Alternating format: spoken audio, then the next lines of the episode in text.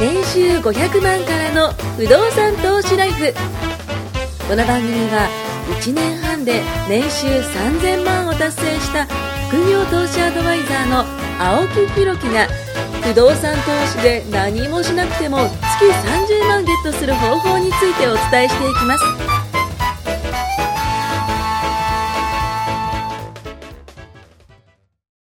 お願いします。お願いします。えー、184話目ですかね。用はい、多分そうだと思います。今回はですね、えー仮想通貨の話をね、ちょっとしようかなというふうに思います。まあ、その前に、えー告知を、コンテンツが出来上がりました。題して、知識ゼロでも30日間で不動産投資家になれるという、毎日ステップ配信をするね、動画コンテンツです。公式 LINE よりご登録後に、えー受け取ってほしいと思います。また、毎週金曜日の20時から、ズームセミナーを開催していますので、こちらもね、えー興味ある方はぜひご参加くださいということで、まあ、今回、あの、仮想通貨の話をちょっとしますってことなんですけども、まあ、すごく簡単に、えー仮想通貨の話をしますんで、なんかすげえ、なんたらかんたらね、あのーブロックチェーンとかそんなのしないしないしないです。うんあの、簡単にします。僕も、あのまあ、その頭良くないんで。まあ、おそらくね、今後、仮想通貨のブロックチェーン技術が多分発展するんじゃないかなとは思うんですよ。で、あくまで経済評論家チックな話するんで、うん右か左にスルーしてほしいなというふうに思いますんでね、あの、勝手に青木が小言言ってるんだなというふうなね。そもそもこれ不動産番組ですか？あそうそうそうそう。ちゃんと最後ね、つなげますのでね。はい。まず一つ目、あの、なんでね、あの、そもそもその仮想通貨、ね、いわゆるそのブロックチェーンという技術使われてるんですけど、これが発展するか。まあ、僕なりに考えたことがあって、まずコロナでね、家にいることが多くなったんで、現金の使い道がそもそもネット中心になってきたと。うんまあ、さっきは現金使えって言いましたけどね。前回現金使っ、あ、じゃあ現金使うなって言ったのか。うんそうそう。だからね、あの、ネット中心になったりだとか、あと、サービスが、まあ、これもそうなんですけど、ネット中心になって、まあ、これからメタバース、まあ、いわゆるその仮想現実ですよね。うんまあ、Facebook も社名を変えました。メタメタというね、あの、社名を変えたぐらいなんで、これからメタバースも、あの、どんどんどんどん来るんじゃないかなと。うんそれから、公共の場でも、ネットをやむを得なく実地しているっていうのが実はあって、うんあんだけ動かなかった、えー、いわゆる公共の場、うん。ね、あの僕で言ったら、例えばじゃあ、年金事務所とか、はいはいはい。うん税務局とか、あんまいい話しないですけどね。こういったところから手紙が来る。うん。って時に、あの、必ずと言っていいほど、こっちのネットの方から確認してくださいっていうのがあるんですよ。。昔はなんか手紙、電話終わりだったんですけど、うんうんうん。あ、やっとネットを使い始めたのかなって遅れてますよね 遅れてますけど、まあ、でもね、あの、なんだかんだ言って公共の場でも、まあ、やむなく使ってんじゃないかなっていう感じはするんですね。なので、やりとりがネット中心だったりもしてます。で、えっと、これから僕、あの、12月の確か21だったかな？あの、今今収録はね、それの前なんですけども、うんうんうんあの、宅建って5年ごとに更新じゃないですか。はいはいはいはい。で、今回その更新するのに、いちいち僕行ってたんですよ。その、要は、あの、行って、えっと、受けるじゃないですか。更新、受けるじゃないですか。今回違うんですよ。あの、ズームみたいな感じで、うんその場にいてください。で、ネットにち、あの、その、繋いでください。そこで講義を受けてください。それでいいですって話になったんですよ。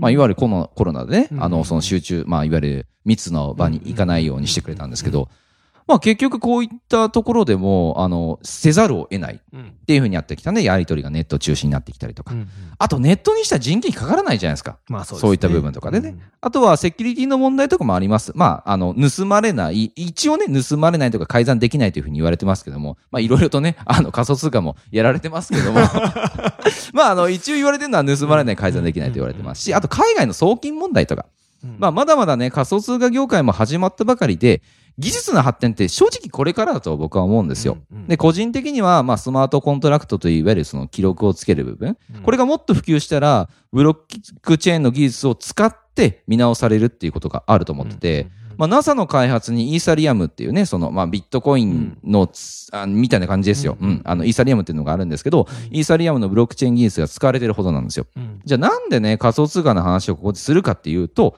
これあくまで投資に興味持ってもらいたいっていう、まあ、いわゆる不動産投資のちょっと前の話をしてるんですね。持ってたらね、あ上がったりだとか、下がったりだとか、うんいわゆるチャート見たりだとか、で人間こう興味出るものなんですよ。うんなぜかわからないですけども、自分が持ってるものってすごく興味が出たりもするんで、うんまあ、しかしね、まだビットコインにはあの決済能力しかついていないですうんうんし、しかもすっげえ遅いんですよ。うんめちゃくちゃ遅いんで、うんまあ、ここをね、突破する技術がないと、おそらく普及は難しいとは思われます。うんなので、おそらく僕のあの個人の予想では10年後ぐらいね、持っててよかったぐらいで、ちょくちょく買ったらいいんじゃないかなと。まあ、不動産っていうのは最初に所有するのにね、ハードルがあるので、まずは投資っていうものに触れてみようというので、まあ、この仮想通貨の話をしたと。まあ、その後にね、不動産投資したら、なんで不動産がね、こんだけ僕らがいいかって184回言ってるのか分かりますから、本当に。うんうんうん何やっても最終的にトシさんとね、話するのは、うん不動産がいいですねって話になるわけなんですよまあいろい。ろやればやるほどいいですよね。これ本当思いますね。安定するし、実在するし、ね、うん衣食住で人々が必要とするものが不動産。だからなくならないし。うんまああなたもね、使えるポイントカードみたいな、いわゆる余震がね、あるんだったら今年こそ使ってみてはいかがでしょうかという話でした。うんはい。まあ本当ね、仮想通貨の部分も、まあこれからね、来るなとは思うんですが、やっぱね、いろいろやってきて、まあ FX とかねう、ん株とか、うんえーオンラインカジノ、うんえーそれから、なんかこれ本当にやっていいのかなみたいな投資、ね、いろいろ今まで言ってきましたけども、うんうんやっぱ不動産がね、うんいいなっていうふうにこうねその、代わり増え方もね、そうですね、そうですね。そんななんかアホみたいな夢見るような増え方しないですから。です。ね。本当に。なんなら借りてやってる人はね、その減った分がね、うんうんうんうんプラスなんだよっていう、そのそうそう、基本本当そうですね、本当そうです。うん。なんか本当そう思いますうね。ん。不動産でも一発当ててやろうみたいな海外でやったやつが大体死んでますからね。あれね、誰、誰かいたな。あれ違ったかな。僕の目の前が。大変なことになってますからね。まあそれに比べたら、まあ国内のね。そうですね。うんであとは、需要の確認ね。うん。うんやっぱり誰もいないとこに持ってもしょうがないうん砂漠の真ん中にアパート持ってもしょうがないですから、ねまあそこだけですよね。そうっすよねもう。ボロいから入んないとかっていうのはあんまない。うんうんうん。人がいれば、そこにいる、それなりの需要がやっぱりあるので。そうですよ。ね。まあでもそんな中でも不動産で言うと、うん。まあ仮想通貨の失敗談はいくらでもありますけど、うん まあ仮想通貨の失敗というか、うん仮想通貨を持ってること自体はいいんですけど、うんうんそれを使って投資するみたいなやつって本当に難しいなと。いやー、一時期ね、何回か前に言いましたけど、そのちょっとね、そういうので詐欺があったりだとかってね、ね話もしましたしうん。でもそれに比べたら不動産は、うんまあ、うんご。存知の通り。本当そうすごくいい。でも、そんな不動産でも突発的にたまうんに何年かに一回、事故に近いことが。あるんですよね。うんあのー、夜逃げされたり。うんうんうん。ああ、こんなことあるんだあ。な、考みたいな。える範疇外みたいなことですね。そうそうそう。まあ、で、それでも対応できますから。うん。ある日突然全てが無になるみたいなことはないじゃないですか。うんうんうん。なんか、イリュージョンみたいなね。プリンセス本当イリュージョンに近いですからね。降りてきて、ファーってやられて、あれ、俺の不動産が、みたいな。なかなかそれはないですからね。そういうことはないので、うんだから結構実は僕この収録の前後ぐらいで、はい久々久々に不動産で、ああ、こんなことあるんだみたいなことが立て続けに。あって、まあそのゴミ屋敷化されたりです、ね。ほうほうほうほうほう。まあそうやって、あもう一回気合い入れてやんなきゃみたいな。うんうんうんうん本当普段楽だから、何もしないんですよ。結局そこに費やす時間がね、ないけど、うんなんかこういう作業してると、そうだ、俺不動産持ってたわ。忘れられるぐらいのも本当にのってことですね普段電話ぐらいですもん。うんなんとか、うんうん何号室出ましたよ。あ、何号室募集しときます。あ、お願いします。ぐらいなんですけど、判断を仰がれるようなことって本当にたまになんですよ、ね。確かに確かに。今回はその僕3万円とか5万円とかその決めた金額以上のことは相談しろっつってはいはい言うと、ゴミ、もうゴミ屋敷だから、うん十万単位で。これはかかりますよとかそれ厳しいですね。そうすると、あ、ちょっとこれは適当にやっとけとは言えねえな、みたいな。現地でも行こうかな、みたいなああ、そうですね。見ないとですよね。で、そうすると、行くならうん、こうしようみたいなことっていっぱいあるじゃないですか。例えば管理会社だけじゃなくて、近隣の会社にもアポ取って行って、この物件、この家賃どう思いますか？とか、最近決まるのが何ヶ月ぐらいかかるんだけどどう思いますか？とか全く動きがなくて困ってるんですか？うんとか。で、なんか、こう、不動産やる仲間が周りに増えてい。と、そういう会話が僕以外の人ともできる。例えば僕が教えてる A 君、B 君、C 君がいたときに、A 君と B 君と C 君が直接話すと、楽しいらしいんですよ。ああ、いいですね、いいですね。教わることだけじゃなくて、なんか同じぐらいのね、ああ、まだそんなに何何十部屋も持ってないけど、お互い話してこういうの困んないとかで、あー。それを横で聞いてると、あ、そういう基本的なとこを最近飛ばしちゃってるかな、みたいな、動画見といてで済ましちゃってるから。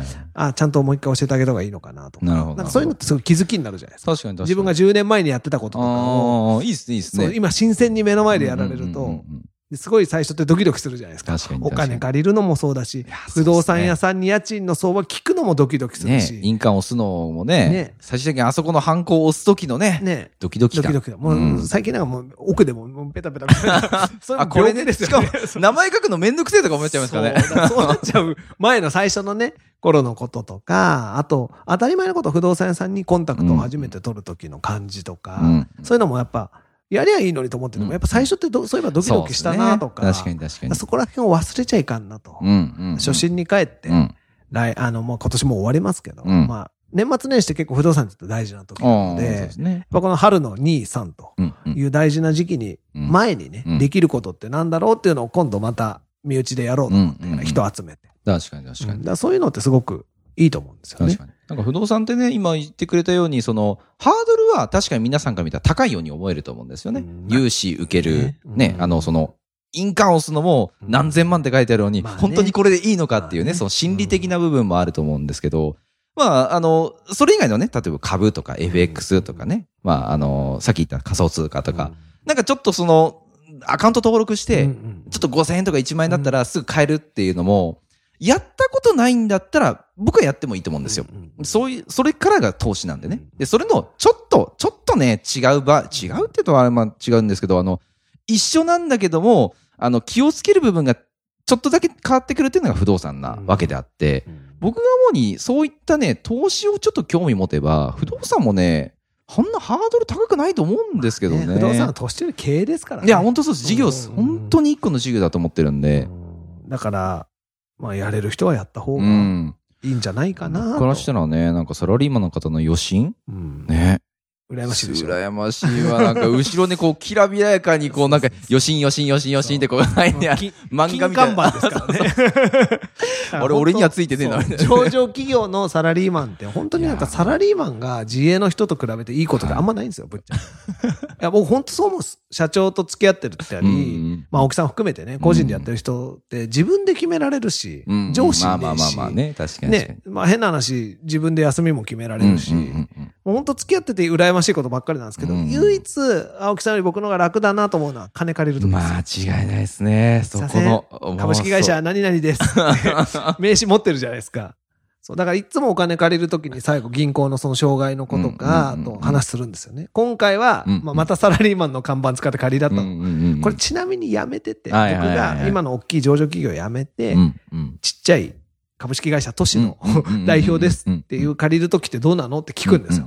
あ、その場合まずスタートの金利が違います。あと強制的に入れていただく自己資金が変わります。やっぱそこなんですね。もうなんかもう最初からスタートが違うんですよ。やっぱこう、リスクがあるって思っちゃうんですよね、相手としてはね。だからそのあたりもなるほどなと。だからずるずるずるずるサラリーマンを続けるわけなんですけど。まあ、いわゆるその看板があるだけでもいいっすよね。いや、僕からしたらね、そこもそうなんですけど、やっぱ安定した収入がもう、そもそも、見えますよねよもう保証されてるじゃないですか。まあその金額のねうん、大小はあるけれども、うんまあ、ゼロにはなんねえべとうんうんうんうんいうその信用なんでしょうね。個人事業主だと、ある日ゼロです。まあそうでしょうね。いや、もう結局、今回みたいなコロナとかね、ねなんとかショックってあったら、ねしかも飲食店やってましたって人だったら、ね。かわいそうでしょうがないですよね。そういうのは確かにないから、まあうん難しいけど。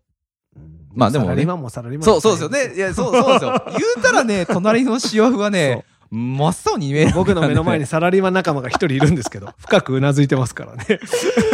めちゃめちゃ深くうなずいてますから。そうですよね。僕もだから、まあ、サラリーマンっていうサラリーマンはもう8年ぐらい前なんですけど、うんまあ、そのね、あの、うちの2年間はちょっとそんなにサラリーマンっていう感じじゃなかったですけど、ちゃんとした企業に勤めたっていうのは僕は27までなんですよ。ううんん。そう考えると、今35か8年か。